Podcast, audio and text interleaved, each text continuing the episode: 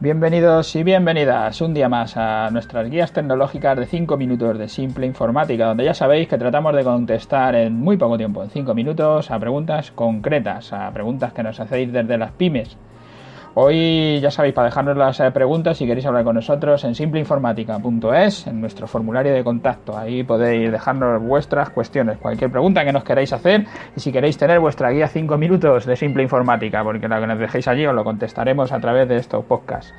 Hoy estamos en nuestro programa número 91 y la pregunta es de una clienta que nos dice que si tendrá que pagar a Microsoft, si al final habrá que pagar todos a Microsoft.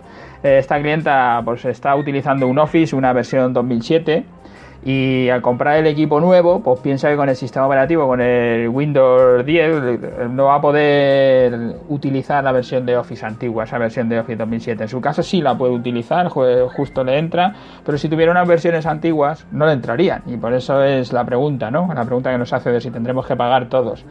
Encima con, el, con esta cosa que están haciendo ahora los fabricantes, tanto Adobe como Microsoft, como en general irán haciendo todos, de hacer los software en cloud, el tema de la piratería también será bastante más complicado. Por eso estamos dándole vueltas a este asunto porque sí que se empieza a ver cómo va a cambiar, cómo va a cambiar el tema del software.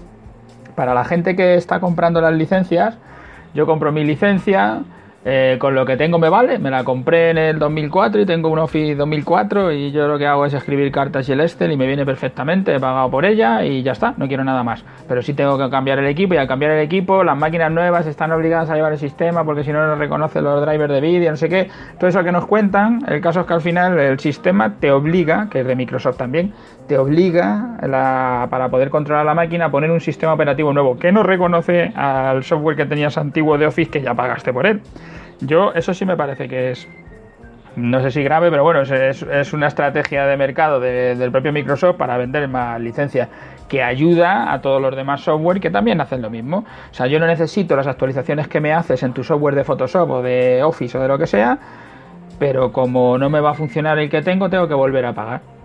Pues a mí me parece que lo están forzando en los piratas. Eh, nunca ha pagado por el software y ahora de repente le toca pagar. Bueno, pues este entiendo que intenten em, evitarlo y para evitarlo pues hagan las versiones cloud y con la versión cloud le, le, detecten y le obliguen a pagar. Si no sale ningún pirata que se invente algo para saltarse la cloud, que yo lo veo difícil, y si existe, pues seguramente el fabricante sea capaz de inventarse otra cosa para evitar que eso ocurra. Y entonces al final digamos que, que llevan al cliente a pagar.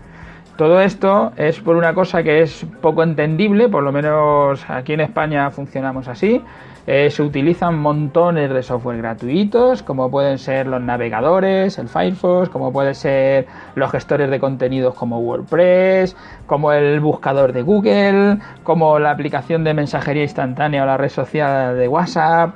Eh, no sé, hay montones de aplicaciones gratuitas que estamos utilizando, que nadie duda, que todo el mundo usa y que todos estamos contentos con ellas. Y, no pasa nada. Ahora con, con el Office el utilizar OpenOffice en este país no, parece que sea una opción. Eso como que no está reflejado, reflejado.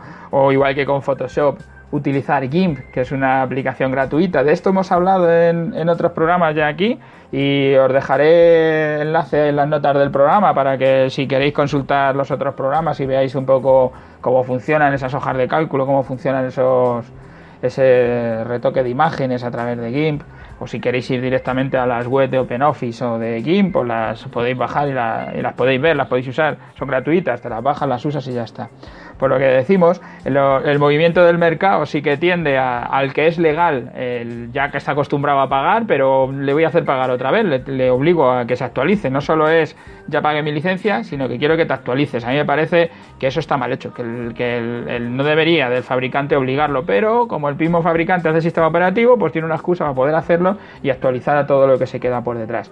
A la gente que es pirata, que no está pagando por su licencia, le quieres obligar a pagar, pues lo entiendo, pero no entiendo al que está pagando que quiera volver hacer pagar. Entonces, eh, ¿qué va a pasar? Pues el mercado va a tender hacia el modelo cloud. Eh, desde luego, a todos los que son piratas, eh, aunque alguien se invente algo, ya digo, no les va a ser fácil. Y ahí les van a pillar. ¿Qué otra cosa nos queda? Pues nos queda todo el software gratuito, nos queda todo el software que no es de pago. Mm, nuestra recomendación, utilizar, utilizar ese software. No es una cosa tan complicada, ya utilizamos otros y desde luego parece que va a ser sencillo el ponerse un rato con él y utilizarlo. Esta pregunta de ya, pero no tengo tiempo. En el próximo podcast hablaremos de este tema. Ya hoy hemos llegado a los 5 minutos y, os contaré en el próximo podcast sobre, sobre este asunto. Ya sabéis, si vais por iTunes, si pasáis por, eh, por iVoox, pues nos viene muy bien que nos dejéis un me gusta, que nos hagáis algún comentario, porque de, con esa forma el podcast se ve más. Y nos viene muy bien los comentarios, que entréis en nuestra página y nos deis feedback, que estamos haciendo bien, que estamos haciendo mal, qué os interesa que ocurre. dejarnos ahí comentarios, porque de esa manera sabremos qué es lo que opináis. Y si no, pues nunca sabremos nada de vosotros. Gracias a todos los que nos escucháis estar ahí. Nos escuchamos mañana en el próximo programa. Hasta la próxima.